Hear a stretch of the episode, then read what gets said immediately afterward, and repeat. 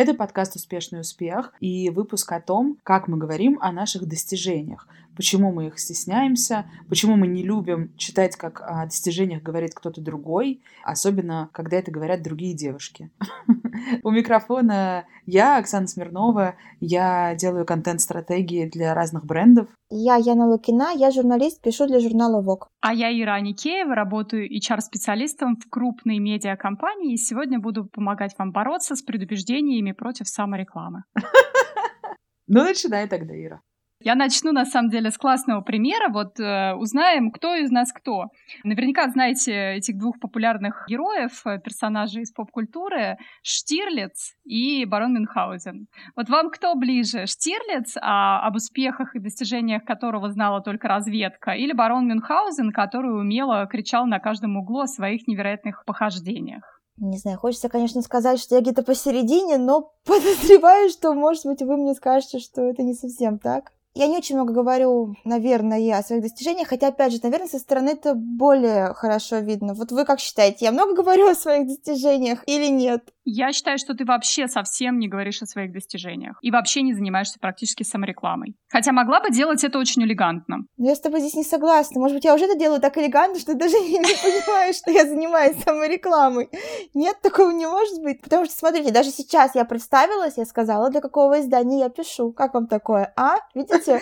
Мы заметили. Да, большой шаг. Ты сделала это впервые с нашего запуска подкаста, Яна. Мы оценили. Вот, видите? Уже меня меняйся. Да, ты явно уже не Штирлиц. А, мне не кажется, что ты не делаешь этого совсем. Мне кажется, что это ты делаешь элегантно, но чуть-чуть. Мне кажется, у тебя больше поводов, которыми можно делиться. А можно я вернусь, к примеру, с Штирлицем и Мюнхгаузеном? Мне, наверное, ближе образ Штирлица, но я вот что стала думать. Мы бы с вами вообще не привели этот пример, если бы про него не сняли фильм. То есть все-таки о нем кто-то говорит, да? Иначе мы бы не узнали о том, что у него были достижения. Отсюда вопрос. Получается, ты либо сам говоришь о своих достижениях, либо ждешь, пока о них говорят другие. И вот здесь такая развилка ты должен ждать, пока ты не сделаешь что-то настолько вау, о чем будут говорить другие, или все-таки нужно рассказывать самому? Может быть, не так на каждом шагу, как Мюнхгаузен, но все-таки. Я скажу вам совершенно точно, что любые ваши достижения не говорят сами за себя. Даже супермасштабные, как бы вам там не хотелось в это верить.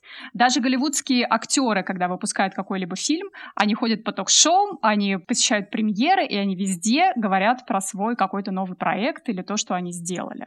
Никто не сидит и не отслеживает, как там поживает Анджелина Джолита вообще там в своем доме, понимаете, пока она не вышла на публику и не рассказала о каких-то своих новых успехах. И на самом деле э, здесь как раз-таки скрыто огромное количество наших внутренних предубеждений в отношении того, что говорить о своих успехах — это стыдно. Помните такую вообще установку из нашего детства «не хвастайся»? хвастовство — это постыдно. Выиграл в какой-то игре, не знаю, настольный, э, играл со своими там школьными друзьями, подумай о том, как обидно проигравшим. Не надо упиваться собственной победой, да. А где-то ты там поднялся на Эверест или еще что-то такое, там, не знаю, получил медальку. Не надо об этом тоже всем рассказывать. Это хвастовство. Вот, э, замолчи и э, будь скромным, отойди в уголочек. Знакомо вам вообще это, кстати? Очень знакомо. В этом контексте, о чем я думаю, ну вот ты чего-то достиг, и дальше ты про это говоришь. Ты говоришь об этом кому-то, неважно, одному человеку или десятерым, или еще большему количеству людей. Так вот, хвостовством это становится, когда ты это транслируешь как будто бы. Но, да, ты сам что-то сделал, ты это говоришь кому-то другому. Зачем это другому нужно? Если ты просто хочешь рассказать об этом другому, то это как будто бы хвостовство. А если ты хочешь, например, два варианта мне здесь кажется, если ты хочешь рассказать об этом, поделиться и искренне с самого начала говоришь, я хочу поделиться и хочу, чтобы ты за меня порадовался, это как будто бы искренне. И как будто бы не хвостовство чистой воды. Но я могу ошибаться. Да. Что, ошибаюсь? Ошибаешься, конечно, продолжай. Хорошо, так, супер. Окей, и второй вариант. А если ты говоришь про свое достижение, но этот опыт может быть полезен как-то тому, кому ты говоришь. То есть, например, я научилась кататься на велосипеде, я знаю, что многие умеют. Во-первых, я, кстати, про велосипед. Я бы сейчас никому не стала рассказывать, что я научилась кататься на велосипеде, потому что это и так все умеют делать с детства, а я не умела. И мне стыдно скорее признать, что я научилась это делать только сейчас. Но, может быть, я бы собралась об этом сказать кому-то для того лишь, чтобы и рассказать про свое достижение, и поделиться этим опытом, и, может быть, у кого-то это найдет отклик, и он сядет и «Вау, я тоже могу во взрослом возрасте научиться кататься на велосипеде». То есть, если адресат может использовать твои достижения как опыт и извлечь из него пользу для себя, как будто бы вот тогда снимается какая-то вот эта пелена хвостовства, и как будто бы действительно нужно делиться. Слушайте, девочки, я прошу прощения, но мне кажется, это тот выпуск, где мы на самом деле могли бы дать какое-то определение хвостовству, потому что, в принципе, вот мы сейчас говорим, но мы не обозначили, что хвостовство — это ведь на самом деле не то, чтобы рассказать о чем-то, что у тебя произошло, и что ты сделал, что ты добился. Ведь хвостовство — это на самом деле преувеличенное восхваление своих каких-то достижений. Вот здесь же вот как раз такая немножко тонкая линия, понимаете? То есть, ну, условно говоря, если не знаю, какой привести пример. Может быть, Ира, лучше ты возьми у меня слово, потому что я не могу привести пример. Вот, дорогие, смотрите, если я начну какой-либо рассказ о себе и о каком-то своем достижении, которым бы я хотела поделиться и разделить его с двумя своими близкими подругами с вами, и начала, не знаю, там, я вообще там принцесса морская, я такая молодец, я вот это вот все там получила, сделала, и сверху сумка Селин на мне еще лежала, понимаете? И наверняка все равно там где-то вы внутри можете там возмутиться форме, с которой я выступаю, переживаю, да. Где-то, может быть, даже позавидуете моему успеху или моему умению подать себя так слишком самонадеянно, да. Поэтому хвалить себя нужно обязательно таким образом, чтобы не попадать вот в эту категорию, когда слишком хорошо, чтобы быть правдой, и триггерить других людей. Но это не хвастовство, если вы опираетесь на факты, понимаете? Вот рассказ про велосипед — это отличная история про то, что этим нужно обязательно делиться, это правда достижение, и любые свои достижения достижения, мы еще об этом поговорим с вами дальше, не нужно делить на маленькие и большие. Просто помните о той форме, с которой вы выступаете в качестве рассказчика для других людей своим вот этим вот достижением. И обязательно описывайте его глаголом и результатом, да, особенно это, кстати, касается, когда вы пишете себя на работу, пишете мотивационное письмо, просите повышения у начальника, да, а цифры, глаголы и результаты подкрепляйте их какими-то фактами и деталями. Тогда это это не будет выглядеть просто, что я такой невероятный, еще куча там метафор и вообще каких-то красивых прилагательных, которые будут только вызывать раздражение. И вот, Оксан, твоя неуверенность в том, что стоит ли делиться таким интересным фактом о себе, что ты в 30 лет начала кататься на велосипеде, ты сама же и сказала, что это правда может кого-то вдохновить и мотивировать. И именно поэтому умение грамотно и корректно делиться своими достижениями — это важный социальный навык, который может вдохновить вдохновлять всех, особенно людей из каких-то недостаточно представленных групп, пол, раса, там еще другие перечисления.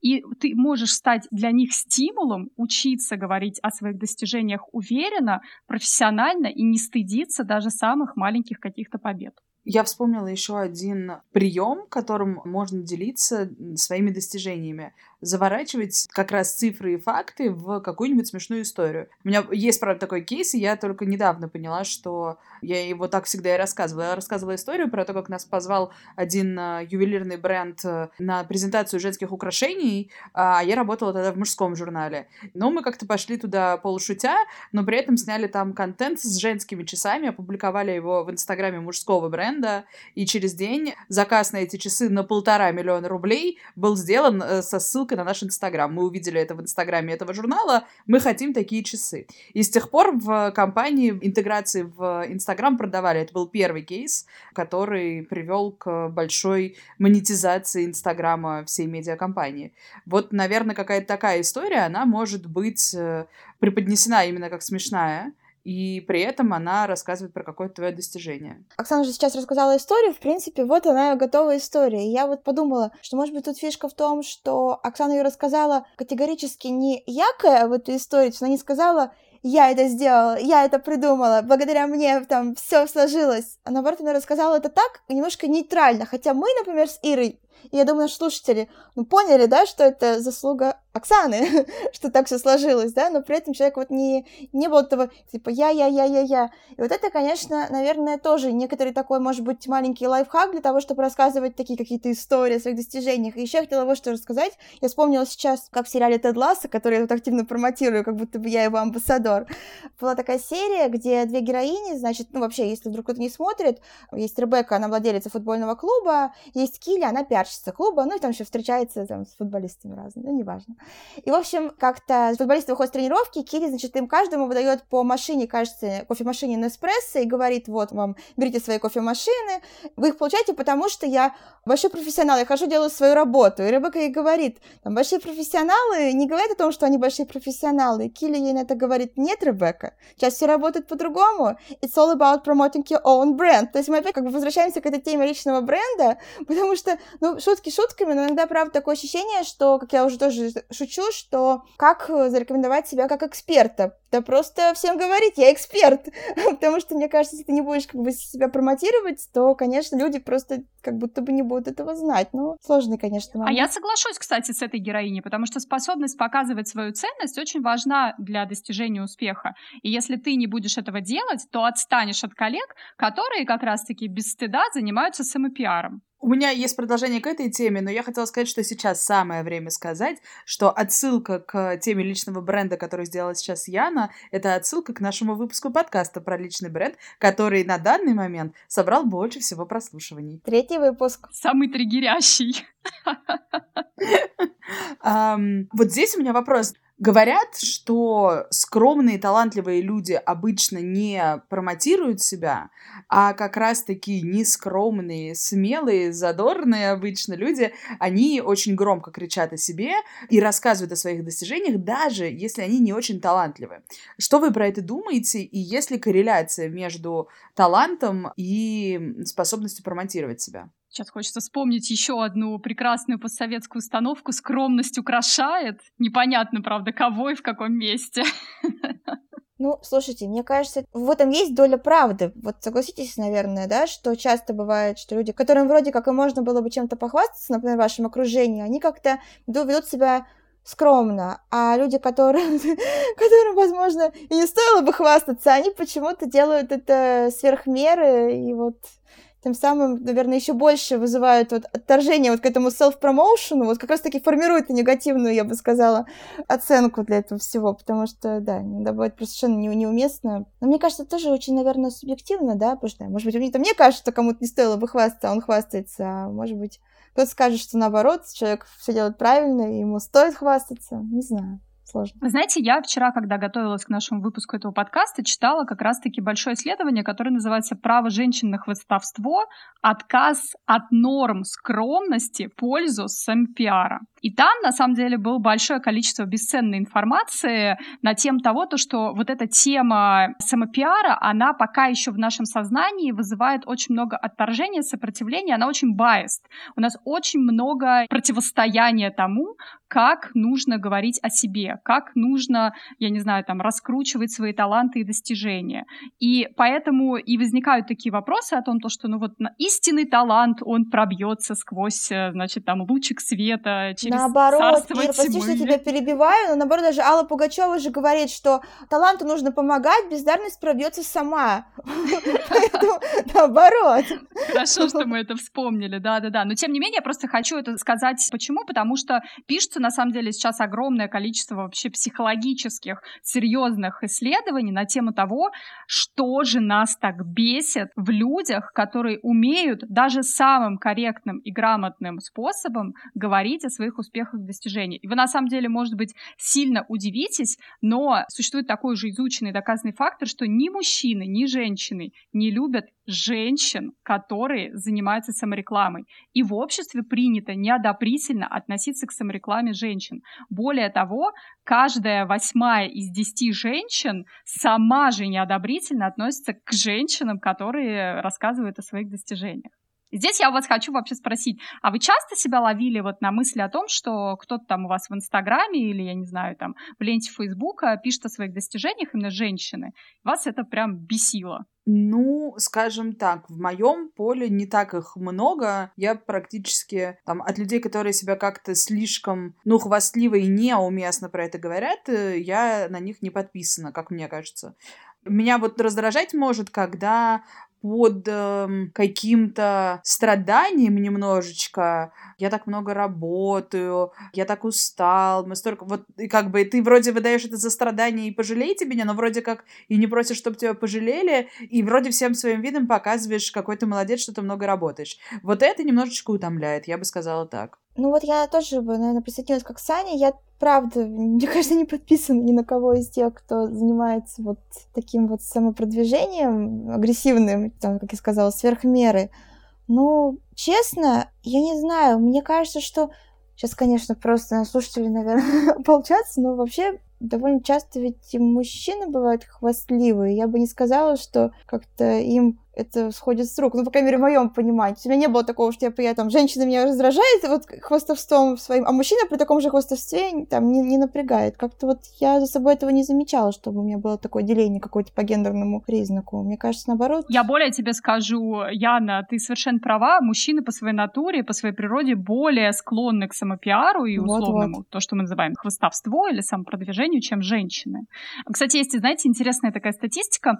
Например, вы ищете работу и видите какую-то потрясающую вакансию. Как вы думаете, на сколько процентов ваше резюме должно соответствовать вакансии вашей мечты? Ну, наверное, мы сейчас скажем там 90-100, а окажется, что мужчина считает, что на 30, да? Нет? И такого плана будет ответ. Ян, но ты плюс-минус вообще близка к истине, потому что женщины подаются на вакансию, условно говоря, мечты, которую бы они хотели там получить, при соответствии на 80-90% их резюме вакансии. Мужчины подаются при соответствии на 60%. При этом реальный процент, от которого вы можете получить отклик, это 60% соответствия вашего резюме вакансии. То есть это история про то, что мужчины, правда, более уверены в себе, а более уверены в себе не потому, что они не испытывают никаких эмоциональных перегрузок от того, что они говорят о своих достижениях. А вот женщины как раз-таки очень стесняются этого. А вы же знаете этот пример, что если на собеседовании мужчина знает английский на четверку и женщина знает английский на четверку,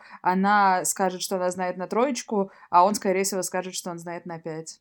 Да, а я хотела сказать, помните, есть даже такой практически мем, типа вот Господи, дай мне уверенность среднестатистического, там, белого, там, гетеросексуального мужчины, ну, потому что это правда, то есть, ну, вот, можно только позавидовать уверенности этих людей обычно. Я заметила, что классно заходит какое-то достижение, когда оно преподносится с каким-то еще, допустим, вопросом. Ну, буквально сегодня я увидела, я общаюсь с девушкой, у которой бренд э, упаковочной бумаги, и она сделала новый принт на него, и она говорит о том, что вау, мы сделали классный новый принт, а в следующей сторис она его показывает и просит людей выбрать, с каким цветом фона лучше, там, потемнее или посветлее. И вроде тебя уже вовлекают в этот интерактив, и твое мнение спрашивают. То есть человек потешил свое эго сначала, допустим, а потом немножечко твое, потому что, задав тебе вопрос и поинтересовавшись твоим мнением, он действительно немножко твое эго поглаживает. Ну, это да, я соглашусь, это одно из правил золотых самопрезентаций, презентации, то, что ты выдерживаешь правильный фокус. И не идешь издалека, как, значит, там с пяти лет ты рисовала вот эти вот конфеты, и теперь ты там задала тренд на них в упаковочной бумаге. И рассказываешь там правило номер два коротко и ясно. Вот ты как бы описала свое достижение, запросила фидбэк без воды, без э, каких-то тоже там красивых метафор. Ира, а расскажешь про кейс какой-то большой компании, кажется, Google? Что там было за исследование или тест? А, да, это на самом деле, кстати, возвращаясь вот к теме о том, то, что женщины больше всего страдают от предвзятости, связанных с тем, как они себя самопрезентуют в обществе. И на самом деле Google запустили специальный проект, который называется I'm Remarkable. Они его по всему миру сейчас активно промоутируют и набирают в него там менторов, спикеров э, на разных языках. И он посвящен именно тому, чтобы учить в первую очередь женщин и другие малопредставленные группы говорить о своих достижениях. Эту программу основала женщина из Гугла, я сейчас не помню, к сожалению, не смогу вспомнить ее имя. И главная идея была в том, то, что несмотря на, казалось бы, всю открытость и непредвзятость даже такой классной прогрессивной IT-компании, как Google, она сама столкнулась с большим количеством предупреждений в адрес женщин. Она подняла эту тему, и вот проект вырос до мирового. На самом деле, если вы загуглите, вы увидите разные э, формы участия в нем, вы можете зааплавиться. В России тоже собираются разные группы, проходят там встречи раз в какой-то определенный период. Кстати, в группах участвуют на самом деле уже и мужчины, и нет такого, что только женщины-спикеры, и только женщинам туда вход. Вау, удивительно. Да, да, да, да, да. Но сама идея родилась из того, что как бы это ни было прискорбно, как бы женщины испытывают такие сложности, и, собственно, на самом деле там за два часа тренинга очень много у вас э, собственных предубеждений сбивается в отношении того, как правильно и грамотно говорить о своих достижениях. Расскажи, пожалуйста, какие там примеры. Может быть, не все спойлери, но очень интересные они, упражнения. Самое классное упражнение, которое так и называется по названию программы, оно называется I am remarkable, и вам нужно будет выписывать все ваши достижения, личные и по работе, и начиная с фразы I am remarkable, да, на русском это можно перевести как «я выдающаяся, потому что», «я молодец, потому что». И, собственно, запускайте такую мозговую работу, и важность еще в том, что вы обязательно вначале пишете эту фразу. В общем-то, в какой-то момент падает падает сопротивление, у вас реально начинает вырабатываться дофамин. Вспоминаю шутку Яны про Мишу Фомина. Вот. Он помогает как раз-таки вам разогнать все мыслительные процессы, вспомнить о самых, как вам всегда казалось, неярких и малозначимых достижениях, выписать их. Почему обязательно это нужно делать в письменном виде? Потому что, прогоняя в мыслях, мы не фокусируемся на собственных результатах и на собственных успехах, и еще тратим большое количество энерготоплива, периодически там вспоминая или что-то забывая. Когда у вас там есть какой-то, я не знаю, дневник достижений, или просто на листочке вы единожды это все выписали и выгрузили, во-первых, вы сильно удивитесь тому, что окажется, что у вас их больше, чем 10, потому что вы разрешите себе поделиться абсолютно всем, даже то, что сегодня вы там разобрались в сложной системе электричек и сели на нужную вовремя куда-то приехали в сложный destination, то, что со мной случилось в пятницу, ужасно собой горжусь, что я приехала на электричке в какой-то стрёмный район в Лондоне. Ира, в 5.30 утра, я надеюсь, ты была на электричке.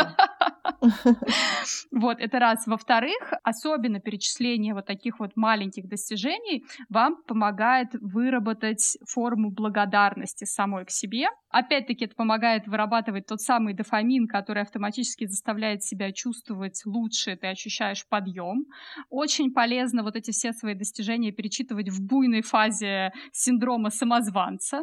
И просто ваша жизнь начинает тоже выглядеть по-другому. Если вдруг в нужный какой-то момент, мы никогда не знаем, там, когда нам придется сменить работу, попросить повышение там, или еще обратиться к кому-то за помощью, сделать какой-то питчинг себя, ты просто вот открыл уже написанное от руки, получил эту дозу благодарности. отослал своему боссу как письмо с угрозой. Я молодец, потому что я села на правильную электричку. Да, но на самом деле вот смех смехом, а придешь ты к боссу вот так вот говорить о повышении, и ты такой, да я тут перерабатываю, да я тут значит, не обедаю, да, он говорит, это не достижение. А тут ты в нужный период, ага, закрыл проект раньше дедлайна, записал, там, не знаю, увеличил продажи на 30%, привел нового клиента, все, не надо там потом потеть перед встречей, вспоминать, ой, я ничего не сделал, вот эти, знаете, эмоциональные качели, я говно, я ничего не добился, все это вжух, нафиг, нафиг. То есть я бы это свела к тому, что когда мы говорим про достижения рабочие, важно говорить не что ты делал на работе, а что ты сделал. И вместо того, чтобы страдать и говорить, чего ты лишился, пока ты это делал,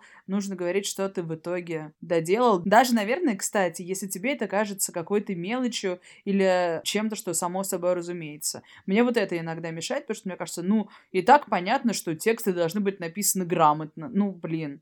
А иногда ты понимаешь, что до этого там в этом бизнесе они были неграмотные. И это, в общем, тоже достижение, наверное. А почему мы вообще стесняемся говорить о своих достижениях? Потому что в обществе не принято. Всегда нам говорили о том, что это стыдно. Можно я просто скажу за себя вот по поводу, раз мы решили, что я тут близка к Штирлицу по своему подходу. Вот я как бы, я современный человек. Видите, я смотрю современные сериалы, а не каких-нибудь там друзей. Вот, и я вроде как Яна. все понимаю. По тонкому льду хожу, извините. Я понимаю прекрасно, что да, нужно вот э, говорить, да, я сама вам сегодня привела в пример там цитату из Теда Ласса. То есть я все это понимаю.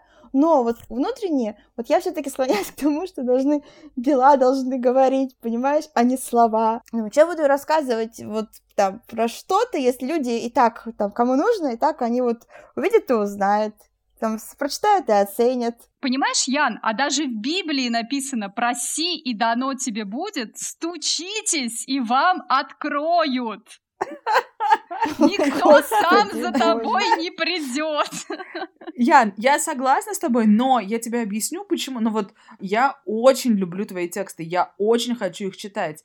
И твое предположение, что раз вышел новый номер журнала Vogue, значит, я сама, раз я люблю твои тексты, додумаюсь, что там есть какой-то твой текст, найду его где-то, соображу, когда его выложат на сайт и прочитаю. Нет, конечно. Пожалуйста, пиши о том, что вот вышел номер, пока что мой текст только в печати, ее можно купить уже с сегодняшнего дня. А когда выйдет это в интернете, выложи в сторис и скажи, мой текст уже на сайте.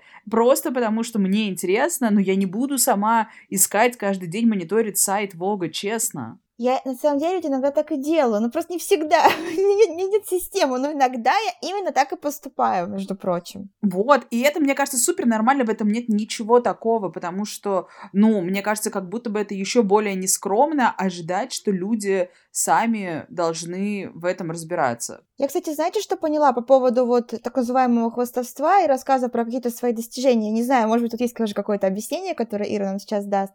Но я поняла, что мне вот легче рассказывать про что-то, если я знаю, что в этом поучаствовала не только я сама. То есть, например, я могу рассказывать про наш подкаст, потому что я знаю, что в нем участвуете еще и вы. И я в любом случае, наверное, бы поддержала бы вас, поэтому как бы за компанию вроде как поддерживаю и себя. И то же самое касается иногда текстов. То есть я иногда думаю, ну это же текст, да, там, я его написала, но ведь на самом деле сколько вообще людей, знаете, как, как мы сегодня много говорим про Голливуд, как в Голливуде говорят там э, it takes a village, то есть для того, чтобы вот что-то сделать, и там эти речи толкаются, сцены оскаровские, благодарственные, вот они как раз говорят, что столько людей там мне помогло вот к этому прийти, это правда, то же самое, кстати, как ни странно, с текстом, да, ты его написал сам, но вы же там с кем-то обсудили тему, там, тебе кто-то из редакторов помог, например, собрать макет, тебе там ты помогли, там ты помогли, то есть это тоже большое количество людей в этом поучаствовало, и вот ты иногда про что-то говоришь, потому что ты понимаешь, что и их тоже вот заодно как бы промотируют, вот такая штука. Мне кажется, очень важно в этом контексте, если ты на позиции руководителя, подсвечивать достижения своей команды они, может быть, сами не там стесняются или не знают, уместно это или нет для всей остальной компании про это рассказать, но ты как руководитель в конце проекта можешь сказать, мы сделали классный проект, рассказать про это в слейке другим отделам и отметить достижения каждого, кто что сделал для этого. Мне кажется, это очень классный формат. Ну, это формат обратной связи, который предполагает, конечно же, там разные вещи, и в том числе а, мотивировать свою команду через раздачу слонов. Я, кстати, вспомнила о том, что у нас с вами была еще неформальная беседа за пределами записи этого подкаста, когда мы там мерились высотой своих самозванцев, и Яна, значит, активно пропагандировала то, что у нее синдром самозванца нет, а вот как раз-таки Янин пример о том, то, что она не рассказывает о себе, но может рассказать о каком-то проекте, в котором приняли участие еще другие люди, это вот один из звоночков синдрома самозванца, когда О себе мы... я тоже рассказываю, не надо мне тут придумывать. Я все время свой телеграм-канал промотирую. Все равно, все равно вот эти вот проскальзывают вот эти у вас. Подумай, что тут такого, это может любой, это не показатель того, что я в этом так уж и хороша, вот Яна, как часто там говорит. Вот это вот неосознанное обесценивание своих собственных успехов. И боязнь того, то, что мы должны предъявить миру только что-то невероятно масштабное, а не вот эти вот наши маленькие кусочки. Хотя, еще раз повторюсь, маленькие достижения помогают нам выйти на эмоциональное плато, с которого мы перестаем прыгать вот в эти качели «я бог, я говно». На этом плато, кстати, вы можете найти некую внутреннюю точку опоры, при которой чужие оценки не будут для вас иметь такого значения, потому что из-за чужих оценок мы часто тоже боимся делиться своими достижениями. Придет сейчас толпа хейтеров, и, значит, нам в панамку напихает о том, что нифига это не достижение, и вообще там я в твоем возрасте уже там не знаю, что успел сделать, в космос летать на ракете Илона Маска, да, и вот этот самозванец, который выявляет наши страхи и слабые места, он, с одной стороны, часто нас мотивирует на какие-то хорошие вещи, но вы таким образом возьмете его под контроль и будете как раз-таки выжимать из него максимум, да, не отдавая ему свои силы и ресурсы. И главный секрет во всем еще этом вот выходе на плато и почему важно транслировать миру и самому себе свои маленькие достижения, то, что таким образом вы научитесь перестать бояться ставить себе амбициозные цели и отключите вот этот перфекционизм, что либо никак, либо только Голливуд, да, и возьмете под контроль своего внутреннего критика, потому что настоящий дзен — это уметь услышать его, дать ему возможность высказаться и принять как данность, а не снова залезть в норку и перестать что-либо делать и упасть в скроллинг ленты и тиктока и танцующих котов. Я не совсем поняла. Нужно поощрять себя за маленькие достижения, чтобы это потом позволило тебе ставить более амбициозные цели? Да, все верно. То есть ты научился делать маленькое, и тогда ты не боишься замахнуться на что-то большое, да? Да, потому что а, даже если поняла. ты ошибешься... Это теория маленьких шагов. Конечно, даже если ты ошибешься, ты уже не так будешь сильно бояться этого фейла, понимаешь? У тебя там будет твоя волшебная тетрадочка, которую я вас всех призываю завести, и будешь там э, вспоминать все, что ты успел за все это время сделать. Я пыталась проанализировать, что меня триггерит больше всего и больше всего бесит. И я понимаю, что есть сообщения о каких-то достижениях, в которых я вижу искренность, а есть те, которые написаны неискренне, и в тех, которых человек пытается завуалировать и преподнести э, свое достижение как-то хитро подъехав к нему, и я в это не верю. Но это очень субъективно. Я в чьи-то достижения могу верить, потому что я знаю человека и знаю, что это искренне для него ценно и важно, и он, может быть, робел, но написал про это в своем фейсбуке. Ну, как бы, а кому-то, может, и не важно, так, искренне это или нет. Вот мне, меня, наверное, смущает, когда я понимаю, что человек вот в этом своем self-promotion, он пытается тобой как будто бы немножко манипулировать. Опять же, либо вот он уходит в это вот состояние я так страдала и не могла поверить, что у меня что-то получится, да, что он же, чтобы ты ему сказал, да ты что, нет, да ты должна была это сделать, да у тебя всегда все хорошо получается, да, то есть когда вот человек не напрямую просто говорит, что, ребята, там, я сделал вот это, я этим ужасно горжусь, для меня это там большой прорыв, вот, ну, когда человек искренне это говорит, ты же чувствуешь эту искренность, да, когда начинается, что вот, ой, ну это вот, конечно, там несопоставимо с полетом в космос, несопоставимо там с лекарством от рака, ну вот, знаете, когда начинается какая-то манипуляция такая, когда тебя как будто бы вызывает ну, чтобы ты ему сказал, да нет, ты что, да это большое достижение, да это же очень круто, вот, вот это, наверное, но опять же, вот согласно с Оксаной, то есть вот так субъективно, ты вот, как бы, ты так прочитал, услышал, да. Я правильно понимаю, девочки, что вызывает раздражение, когда человек намеренно прибедняется или намеренно, очевидно, преувеличивает свои достижения. Мне кажется, даже, даже наверное, прибедняется, наверное, даже больше, чем когда он там эгегей, вот это вот начинает. Но все равно еще заметили, Оксана очень много говорила про личный фактор, про вот эту неосознанную предвзятость, о том, то, что у тебя есть хорошее отношение к какому-то человеку, и все, и ты заранее ему даешь кредит доверия на то, что его все достижения классные, искренние, и я ему аплодирую. Нет, нет, не всегда. Не всегда, я не соглашусь. У многих тех, кого я знаю лично, и мне нравится человек, я не люблю манеру, в которой он о себе говорит. Я тут вспомнила еще пример. Это два CEO российских fashion компаний. Один из них э, был такой непубличный, потом нанял себе копирайтера, который ведет за него его Инстаграм. Я, конечно, знаю, что это написано копирайтером, а не самим CEO, но даже если ты этого не знаешь, это мне, например, понятно и считывается. И вот это все немножечко натянуто. И есть CEO другого fashion бизнеса в России, который не ведет свои личные соцсети, но я знаю, я работаю с ним, и я знаю, как много крутого он достигает, и как было бы интересно про это слушать. И мне, честно говоря, ужасно обидно, что он не рассказывает вообще ничего. Но у человека просто немножечко другие цели. Он развивает свой бизнес, и ему это гораздо интересней, чем придумывать контент. И нет у меня вывода здесь, к сожалению. Но единственное, что, наверное, я могу здесь сказать, круто, когда человек рассказывает об этом сам. Я уже когда-то приводила в пример э, кейс с Инстаграмом Александра Роднянского. Я уверена, ну, хотя, если он пишет это не сам, значит, у него очень хороший СММщик.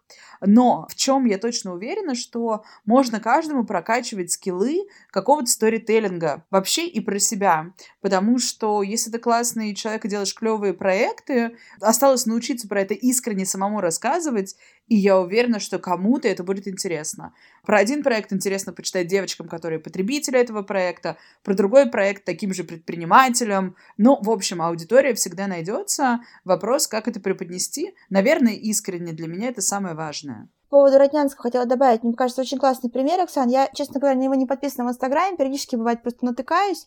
И вот это реально хороший пример. То есть человеку более чем есть э, что рассказать и чем гордиться. Даже то, как он там целенаправленно возит наше кино на Оскар. Я прям, я честно, я уже даже болею не за фильм, я болею за него. Я надеюсь, что Роднянский рано или поздно выиграет для России Оскар, потому что то, как он вот в это вот инвестирован, как он старается этого добиться, это вообще восхитительно.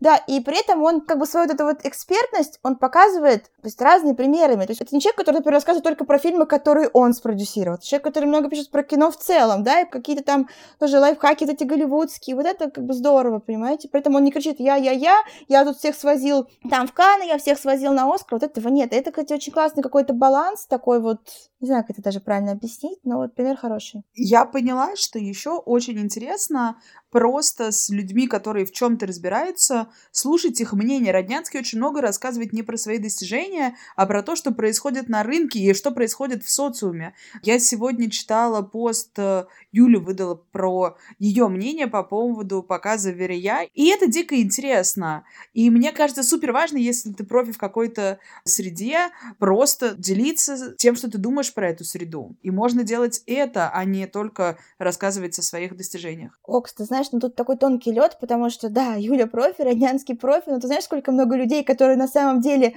может быть, не профи, считают, что они реально эксперты и готовы делиться своим мнением Конечно. буквально по любому вопросу. И вот это как раз-таки тоже некоторый такой раздражающий фактор, понимаешь? Но это нас раздражает, но я уверена, что они найдут свою аудиторию. Ну, наверное, тоже верно, да. Ну вот смотрите, мы с вами как раз-таки вернулись к первой самой точке, почему самореклама и э, умение говорить о достижениях корректным образом так важны, потому что они могут мотивировать людей вокруг и вообще придать им э, какой-то другой дополнительной значимости. И, э, не знаю, там человек может просто узнать больше о какой-то индустрии и захотеть в ней работать и развиваться. То есть это история о том, что когда мы говорим о собственных достижениях, мы не всегда это делаем ради того, чтобы получить какую-то классную выгоду. Да? Мы можем э, правда влиять таким образом положительно на других людей, и поэтому стесняться не надо. И еще просто всегда помнить о себе, то, что если ты не будешь этого делать, не будешь подмечать свои собственные какие-то успехи, ты навсегда останешься в таком вот этом состоянии, знаете, never enough все ты как-то вот недостаточно сделал, понимаете? Все уже там вот что-то успели, а я там, условно говоря, все сижу. Дела не делаются из моего списка успеть там до 100 лет. Успех не достигается, он какой-то вообще недостижимый. Цели не ставятся, потому что либо все, либо ничего, буду сидеть в состоянии ничего. Ира, у меня сразу вопрос, а это разве не мотивация некоторая, когда ты, например, понимаешь, ну не то чтобы ты вот там never enough, и ты такой вот сел, раскис, и вот прям и грустишь, грустишь, а когда ты просто понимаешь, ага, там я это сделал, но я могу больше сделать. И вот как будто тебя в некотором смысле вот ведет по жизни. Разве это не, не мотивация? Почему нельзя быть never enough? Эта мотивация как раз-таки вот то, о чем я говорила в предыдущем своем таком большом спиче, о том, как важно выходить на вот это общее эмоциональное плато, с которого ты будешь постоянно двигаться вверх, да, на самом деле как бы такая экологичная схема твоего личностного или карьерного роста, она выглядит, собственно, как ступеньки, да, поднялся на какой-то уровень, устроил там себе плато, все осознал, задрайвился и пошел выше, понимаешь? А может быть never enough как раз-таки вот эти дьявольские качели, когда ты то never enough, то значит, там царь горы, то снова never enough, и лежишь где-то у себя на дне. Всегда never enough надо быть короче, чтобы быть плато. А я, а я, между прочим, предлагаю вам стать good enough. Очень хочется, Ир, очень-очень хочется. Ну, это такое предложение, которое надо осмыслить, прежде чем на него согласиться.